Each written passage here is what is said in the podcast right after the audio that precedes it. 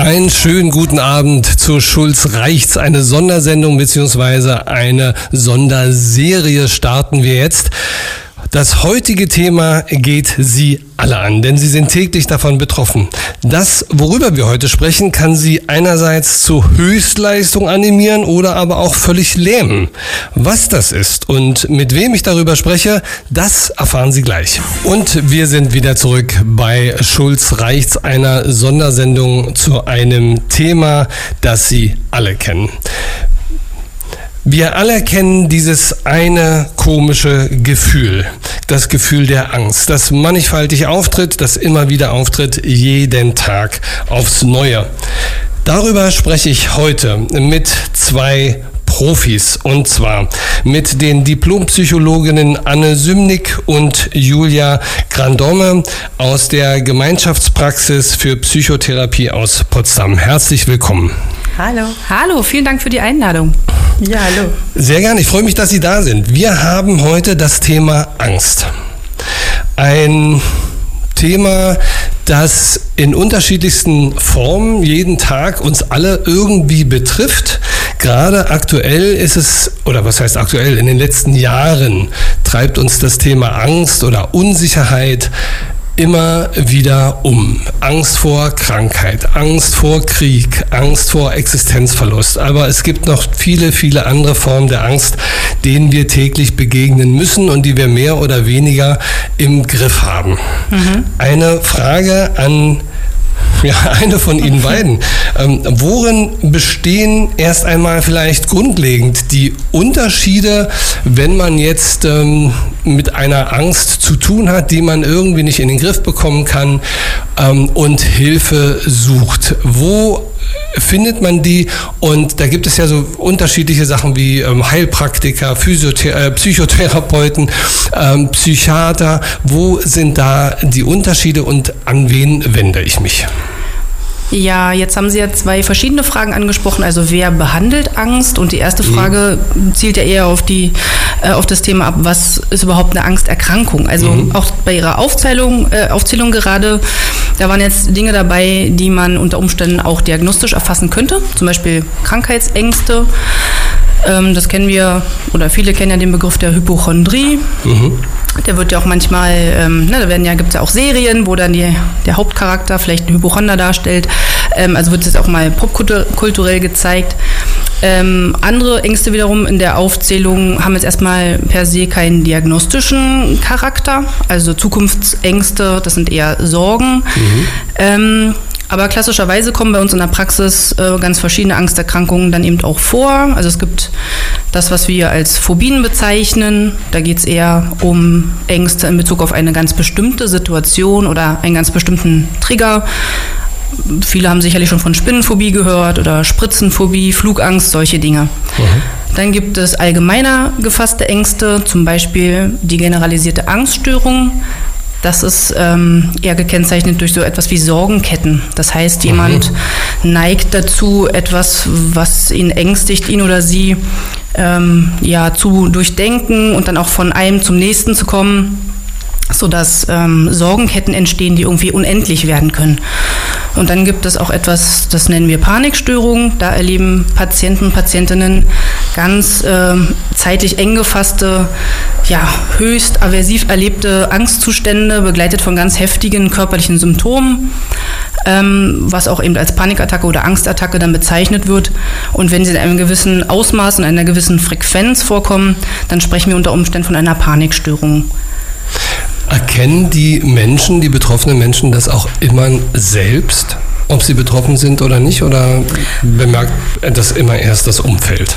Na, das kann beides sein tatsächlich. Ne? Also ähm, für uns als Therapeut ist immer erstmal so, dass ähm, eines der wichtigsten Kriterien zu gucken, okay, leidet die Person selbst darunter? Also hat die irgendwie äh, einen Leidensdruck ähm, entwickelt und ähm, erlebt sie auch irgendwie eine Beeinträchtigung? Das heißt also, schränkt sie sich ein? Das heißt, manchmal ist es so, dass vielleicht äh, das Umfeld dann eher bestimmte ähm, Aufgaben übernimmt. Ne? Ähm, wenn wir jetzt das Beispiel haben von jemandem, der eine Spinnenphobie hat, dann kann sich das im Alltag ja gar nicht dramatisch niederschlagen, ne, sondern es ist halt einfach so, ist, ist, klar, der eine Partner ist derjenige, der dann immer die Spinnen ne, aus der Wohnung entfernt mhm. und derjenige mit der Spinnenphobie, der geht halt nicht in den Keller und bringt das Fahrrad halt nicht in den Keller.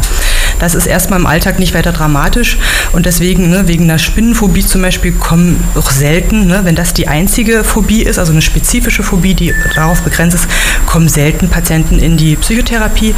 Ähm, manchmal ist es aber auch so, dass dann eher das Umfeld sagt, du, ähm, äh, ich muss so viele Aufgaben für dich übernehmen, weil du die allein nicht hinkriegst aufgrund der Angst. Ich weiß, du könntest das, aber mhm. die Angst bringt dich dazu, eben bestimmte Dinge zu vermeiden, ähm, dass dann auch manchmal das Umfeld eher sagt. Also ne, vielleicht der Partner oder Freunde oder auch Eltern ähm, oder auch manchmal Kinder ne, von äh, erwachsenen Eltern, die dann sagen so, ich kann das ne, äh, äh oder will das so nicht äh, äh, mittragen.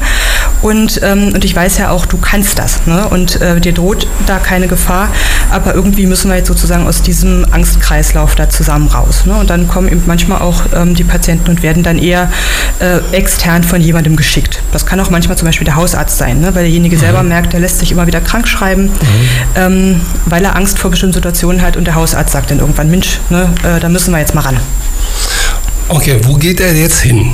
Wenn der, der Hausarzt ähm, einen Überweisungsschein aus, äh, ausstellt, ist es jetzt der Psychiater, der Psychotherapeut. Kann man sich den jetzt selber suchen?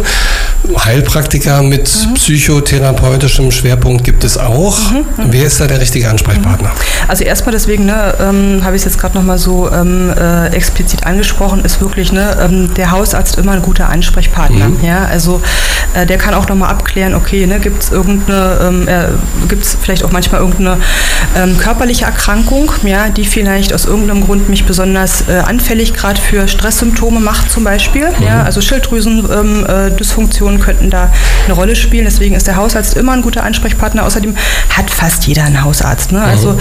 ist auch immer gut, ne, das zu wissen. Und, ähm, und ja, der schreibt dann unter Umständen einen Überweisungsschein und für manche Krankenkassen ähm, ist es auch wichtig, dass dann ein Überweisungsschein da ist ne, für den äh, Psychotherapeuten.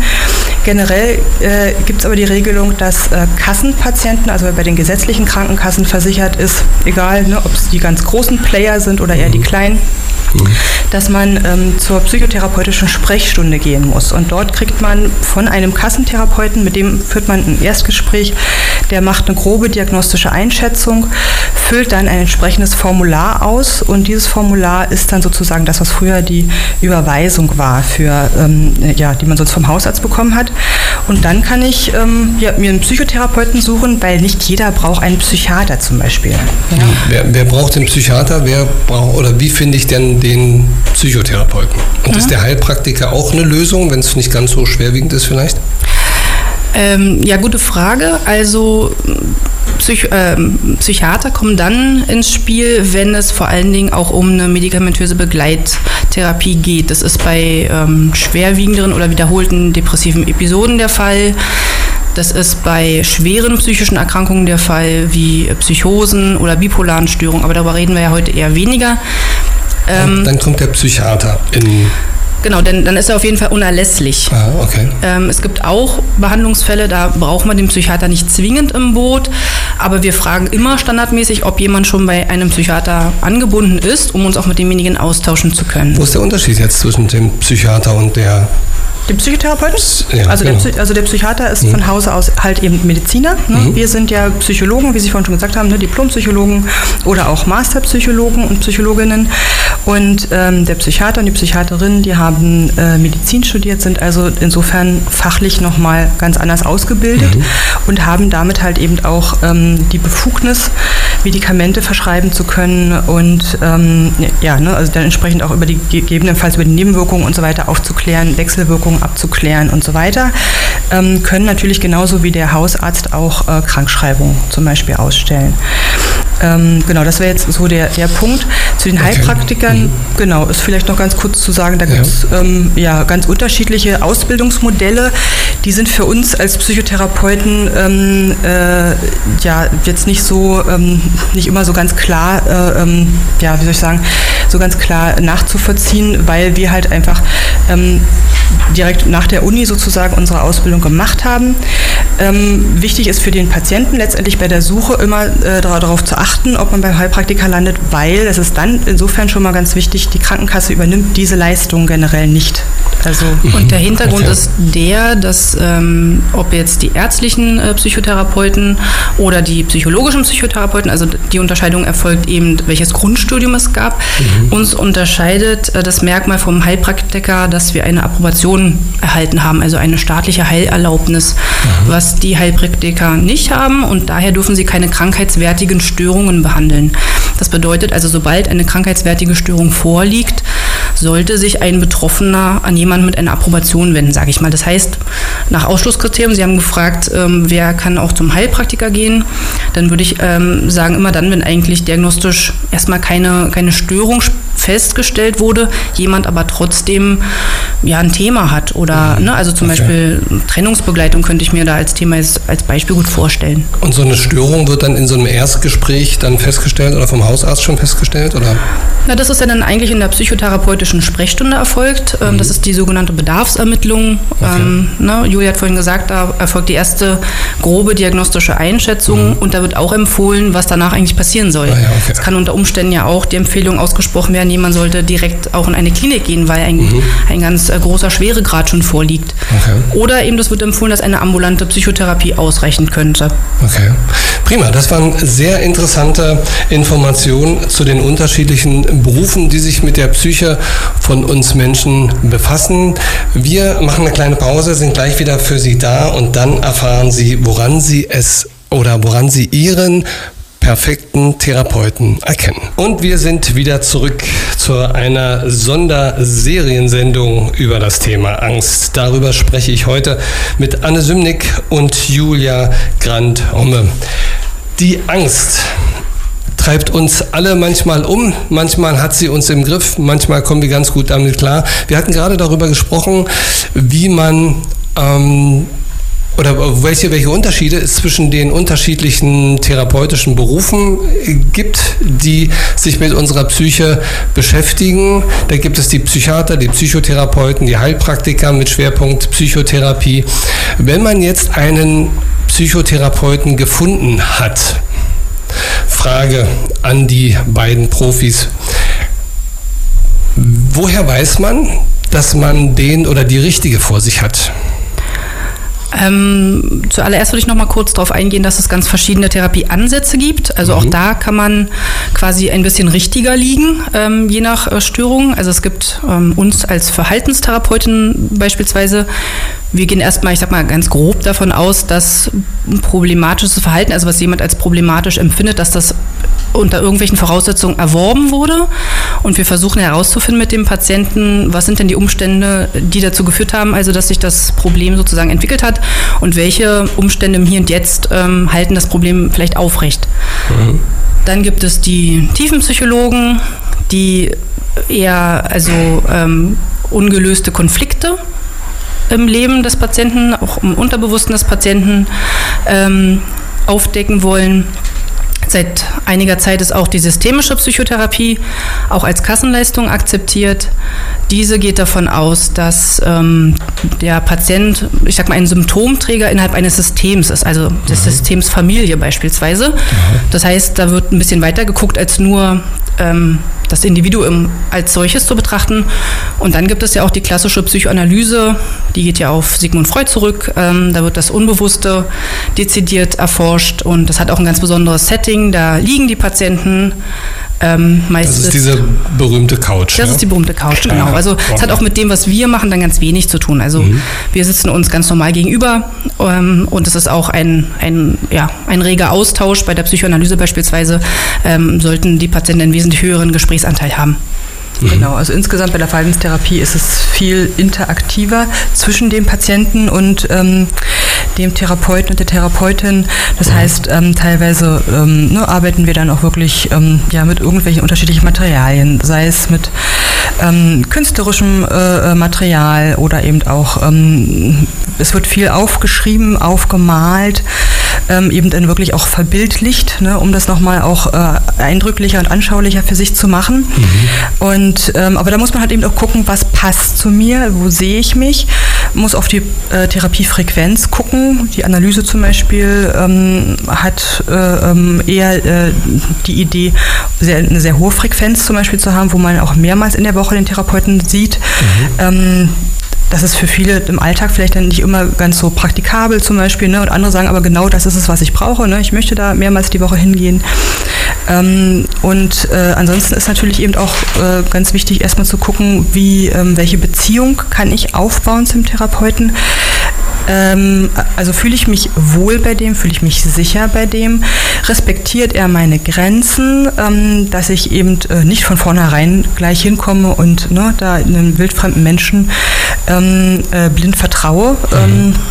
und ähm, ja, und gleichzeitig aber auch äh, beantwortet der zum Beispiel transparent meine Fragen. Ne? Also ähm, macht der mir jetzt zum Beispiel Heilversprechen, dass alles ähm, immer innerhalb kürzester Zeit weggehen kann, mhm. dann ähm, wäre die Frage, wie seriös das ist. Und trotzdem ne, muss man natürlich sagen, gibt es auch ähm, Störungsbilder, also gerade im Bereich der Angst, ähm, wo wir wissen, dass man ähm, sehr schnell sehr gute Behandlungserfolge auch erzielen kann. Das heißt, mhm. ähm, da kann man das auch ähm, in Aussicht stellen, dass die Symptomatik sich gut reduzieren lässt, aber natürlich auch dann ähm, damit einhergeht, dass die Patienten sich im Rahmen der Verhaltenstherapie dann eben lernen, mit diesen Ängsten zu konfrontieren. Das ist nicht immer angenehm. Ähm, das heißt also, wenn jemand zum Beispiel Angst hat, das Haus zu verlassen und das nur in Begleitung tut, dann wird ähm, äh, es natürlich Bestandteil der Therapie sein, genau das zu üben, ne? dass die Person dann wieder ihren Bewegungsradius äh, erhöhen kann von anfänglich vielleicht sich noch zur Therapie begleiten lassen von einem mhm. Familienangehörigen und später dann eben auch allein zur Therapie kommen und auch andere Dinge allein machen, auch in Begleitung des Therapeuten erstmal und dann äh, sukzessive dann eben auch immer mehr allein zum Beispiel. Also das heißt also Konfrontation spielt in der äh, Verhaltenstherapie zum Beispiel eine große Rolle. Das heißt also Konfrontation mit angstbesetzten Reizen.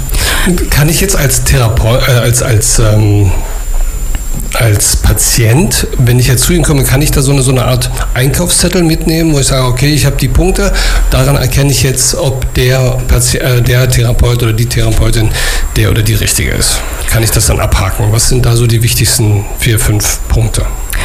Also wenn wir die ersten ne, Fragen jetzt der Qualifikation dann geklärt haben, mhm. ähm, dann das sollte auf jeden Fall auf der Checkliste dann schon positiv markiert sein. Mhm. Dann ähm, ist natürlich das, was Julia gerade angesprochen hat, äh, enorm wichtig. Also wie fühle ich mich da wohl, fühle ich mich angenommen, denn die Therapiebeziehung ist ein wesentlicher äh, Erfolgsfaktor sozusagen. Also wenn die Beziehung nicht, nicht gut äh, etabliert wurde. Ab wann stellt sich sowas ein, so eine Beziehung? Schon in der ersten Sitzung oder in der zweiten, in der dritten? Wann kann man von einer Beziehung sprechen?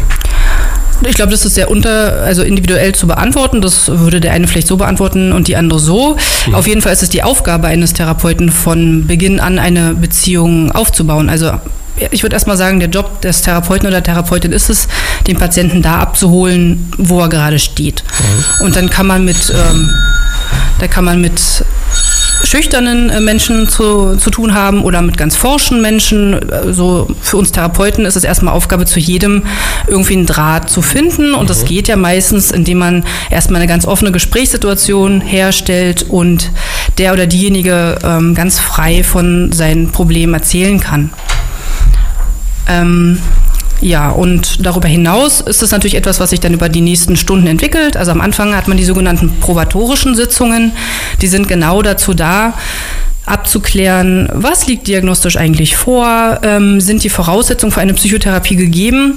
Denn ein wesentliches Kriterium auch für das Gelingen einer Therapie, jedenfalls aus verhaltenstherapeutischer Sicht, ist es auch, dass nicht nur ein Leidensdruck zu finden ist, der ist ja erstmal vorauszusetzen, denn diejenigen sitzen ja erstmal bei uns. Das zweite wichtige Kriterium ist, dass es auch eine Veränderungsmotivation gibt. Mhm. Und äh, das ist auch unsere Aufgabe in den ersten Stunden, genau das abzuklopfen. Ein ähm, wesentlicher ähm, Baustein, um das herzustellen oder um das ähm, ja, zu überprüfen, besteht darin, mit dem Patienten gemeinsam Ziele auch zu definieren. Mhm. Also auch überprüfbare Ziele im besten Fall. Ne? Woran würden Sie merken, äh, in einem halben Jahr ähm, von mir aus, dass sich was verändert hat. Ne? Also mhm. woran würden Sie merken, ganz konkret, dass sich etwas verbessert hat? Also wenn jemand dann sagt, ich kann wieder Bus fahren oder ich kann wieder ähm, das Haus alleine verlassen und brauche meinen Partner nicht mehr dafür. Mhm. Ist es dann auch auf der anderen Seite so, dass Sie während im Laufe der Therapie merken, dass Sie nicht die richtige Therapeutin sind und dass der Patient vielleicht andere Ansätze, andere, andere, eine andere Therapie oder was anderes braucht? Ja, natürlich. Ne, auch das äh, kann passieren und passiert mhm. auch. Ähm, das ne, kommen ja auch Patienten zu uns, die sagen, ich war vorher bei jemand anderem, das hat nicht so gepasst. Oder es wird definitiv auch Patienten schon gegeben haben, die ne, vorher bei uns waren, gesagt haben, das hat nicht so gepasst oder äh, das hat mir nicht gereicht oder was auch immer und sich danach nochmal einen anderen Kollegen äh, gesucht haben. Mhm. Also ne, äh, äh das gibt es definitiv. Und ähm, äh, ja, und, und, wir, und wir sind natürlich auch verpflichtet dazu, uns zu überprüfen, ob wir mit dem Patienten arbeiten können, ob wir ähm, das fachliche äh, äh, Wissen haben, das Handwerkszeug.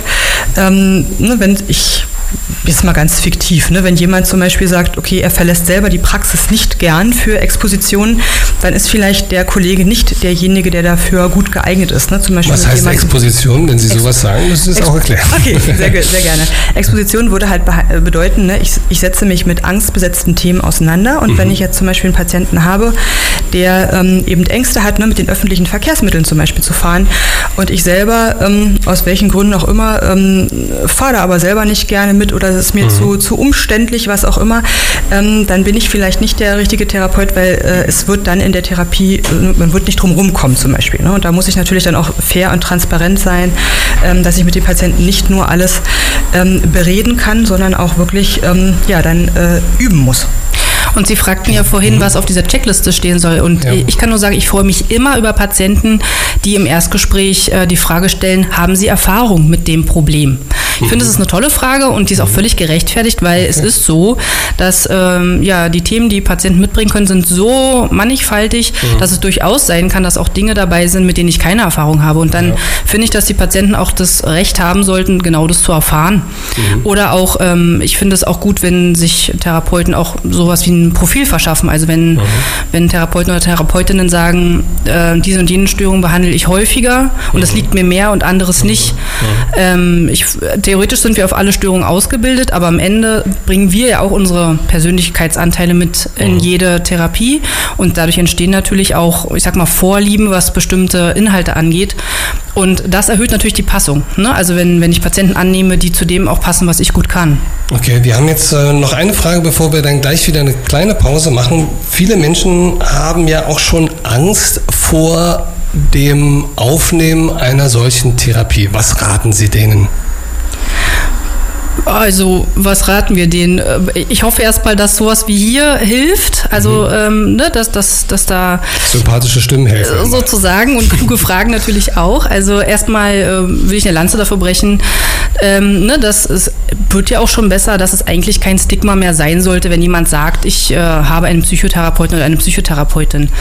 Ähm, es ist auch so, dass jeder, der Kontakt zu einem Therapeuten sucht, ähm, jetzt sich zu nichts verpflichtet. Also, jemand kann zum Erstgespräch kommen und hinterher sagen, ah, ich habe irgendwie gemerkt, ich mag das Setting nicht oder das mhm. ist jetzt doch nicht der richtige Zeitpunkt für mich oder die Person, irgendwie habe ich mich nicht wohlgefühlt. Also mhm.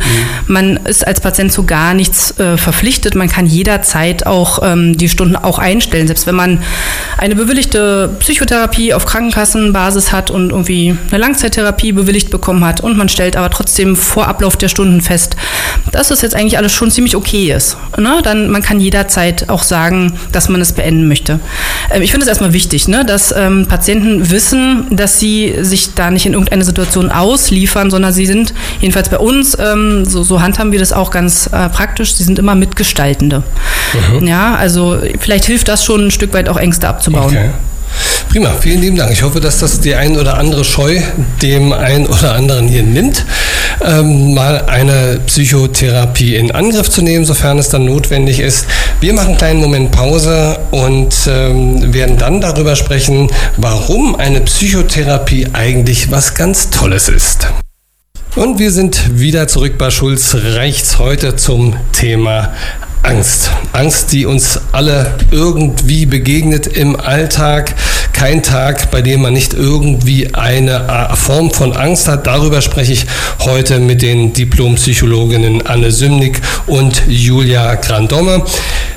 Wir hatten gerade eben darüber gesprochen, was es für unterschiedliche Berufe gibt, die sich der ähm, Psychotherapie, mit der Psychotherapie befassen. Wir haben darüber gesprochen, wie man sich den richtigen Therapeuten sucht, worauf man zu achten hat. Was passiert jetzt im Laufe der Therapie und was muss ich mitbringen, wenn ich mich für so eine Therapie entscheide? Ähm, ja, also vielleicht an der Stelle nochmal ganz kurz, weil das finde ich auch nochmal ganz, ganz wichtig. Ne? Mhm. Wenn wir, ähm, also wenn, wenn, Patienten in der Klinik sind, dann kennt man das, äh, dass da immer interdisziplinär gearbeitet wird, eben nicht nur mit den Psychiatern, sondern auch mit Ergotherapeuten, mhm. Kunsttherapeuten, Sozialarbeitern, Sozialpädagogen, ne, dem Pflegeteam sowieso, ne, äh, gegebenenfalls Heilpädagogen. Erziehern und so weiter. Und ähm, das ist bei uns in der ambulanten Praxis nicht immer so der Fall oder nicht immer so erforderlich.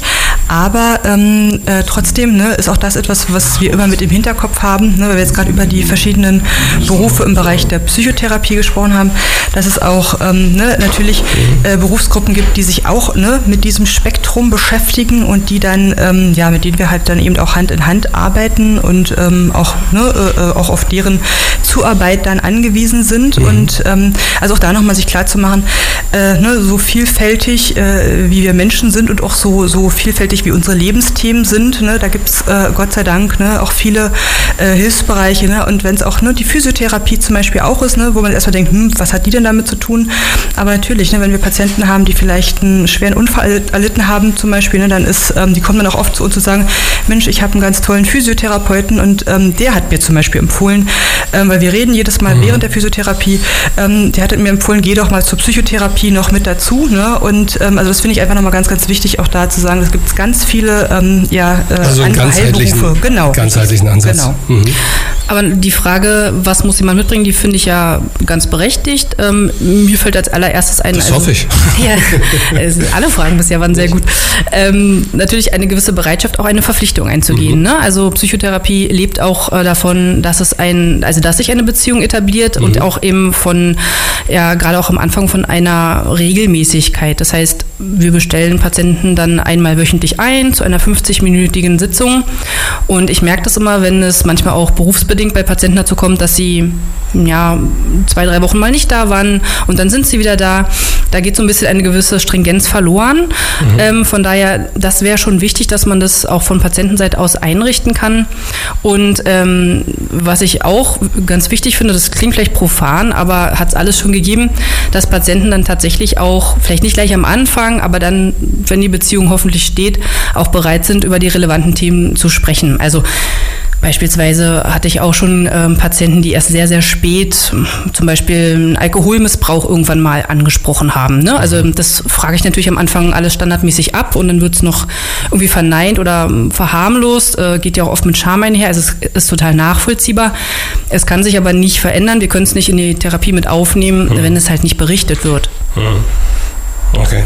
Wie lange dauert denn die Suche nach dem richtigen Therapeuten? Ich habe das in meinem persönlichen Umfeld schon einige Male erlebt. Da hat es dann geheißen, ja, ich möchte gerne Therapie machen, ich finde aber keinen oder ich brauche ewig, bis es dann zu einem Platz kommt. Ich muss sehr lange warten. Ist es nicht gerade bei Angstproblemen oder anderen, was heißt nur Angst, aber psychischen Problemen wichtig, relativ zeitnah Unterstützung und Hilfe zu bekommen, als Wochen, Monate lang zu warten? Ja, definitiv. Ne? Also ähm, bevor da irgendetwas chronifiziert, ne, ist es immer gut. Chronifiziert. Ähm, genau. Also manchmal, manchmal haben wir tatsächlich den Fall, ähm, äh, dass äh, auch äh, äh, dann ganz früh Kontakt gesucht wird, mhm. Äh, wo wir dann aber eben auch in einem äh, Erstgespräch dann eben auch klären können, okay, ähm, das ist jetzt gerade eine, eine, schwierige Situation gewesen oder was auch immer, zum Beispiel eine mhm. Trauerreaktion zum Beispiel, ja. ähm, äh, äh, werden manchmal auch äh, als, äh, äh, ja, als psychotherapeutisches Thema äh, begriffen, obwohl natürlich auch klar sein muss, wir können die Trauer mit begleiten, aber ähm, wir können die Trauer ja nicht wegmachen, wenn man mhm. jemanden, den man sehr geliebt hat, verloren hat. Das heißt, ne, also da äh, gucken wir auch manchmal, ne, ähm, ob vielleicht manchmal zu früh äh, ähm, äh, etwas als krank angesehen wird, wo einfach mhm. nur klar ist, derjenige braucht Hilfe. Ne? Also mhm. Also jemand, der trauer, äh, trauert und der äh, leidet, der mhm. braucht natürlich Hilfe und soll die auch bekommen. Aber nicht alles ist halt eben immer dann gleich eine Krankheit. Mhm. Ähm, aber ähm, viel, viel häufiger tatsächlich, äh, das stimmt, erleben wir halt äh, das Gegensätzliche, nämlich dass Patienten sagen, ich habe jetzt ewig gesucht, ne? seit Monaten äh, ähm, ne? bin ich auf mehreren Wartelisten und so weiter. Ähm, und die sind dann oftmals äh, eben auch Kassenpatienten, die dann äh, ja, ne, wird die, äh, Ist das das Problem, die Kassenpatienten? Naja, ja, nicht nur, aber mhm. schon auch. Und ähm, dadurch, dass eben viele Psychotherapeuten oftmals auch äh, Einzelkämpfer in ihren Praxen sind, ist es dann halt auch schwierig, ne, dann Wartelisten zu führen und so weiter. Das heißt, mhm. organisatorisch ja. auch nicht äh, so einfach. Und manche haben dann einfach Glück, die rufen zum richtigen Zeitpunkt an ne, und äh, äh, ja, jemand anderes, der sich vielleicht auf drei Wartelisten hat setzen lassen, sagt ne, bei dem Therapeuten jetzt ab. Äh, das heißt, manchmal passt es dann, aber ansonsten der tatsächlich können die Wartezeiten mehrere Monate äh, in Anspruch nehmen und das ist vor allen Dingen halt dann auch schwierig, ähm, wenn Menschen zum Beispiel auch Depressionen haben oder eben auch dann ne, selbst eben ne, soziale Ängste haben oder auch Ängste haben zu telefonieren zum Beispiel, ne, also bei dem äh, Therapeuten anzurufen und überhaupt nach einem Termin zu fragen.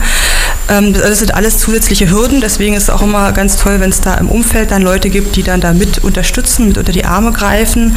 Manchmal werden wir deswegen auch von Hausärzten kontaktiert oder eben von Angehörigen zum Beispiel. Mhm.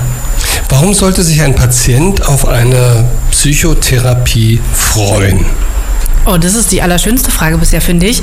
Ähm, erstmal ist es eine ne, ne ganz, also ich erlebe das so mit, mit meinen Patienten, es mhm. ist natürlich eine ganz besondere Erfahrung, es ist eine ganz besondere Gesprächssituation. Mhm.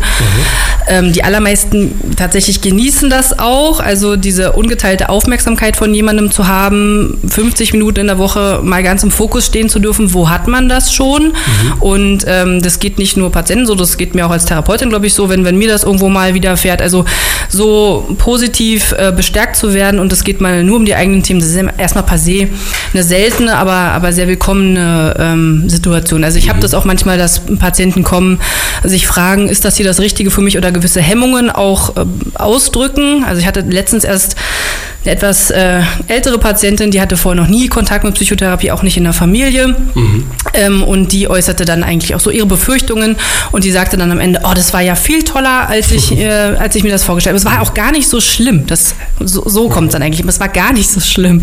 Dann frage ich aber, was haben Sie denn äh, sich vorgestellt? Naja, das ist, also manche Patienten befürchten, sie müssen weinen. Ne? Mhm. Also das ist, glaube ich, auch so ein Thema, äh, vor, vor jemand erstmal Fremden zu weinen. Ähm, das kann natürlich passieren, wenn ne, Therapeuten ja dann auch die relevanten Fragen stellen. Also wir fragen mhm. natürlich im Erstgespräch, was führt Sie her, was führt Sie ausgerechnet jetzt hierher?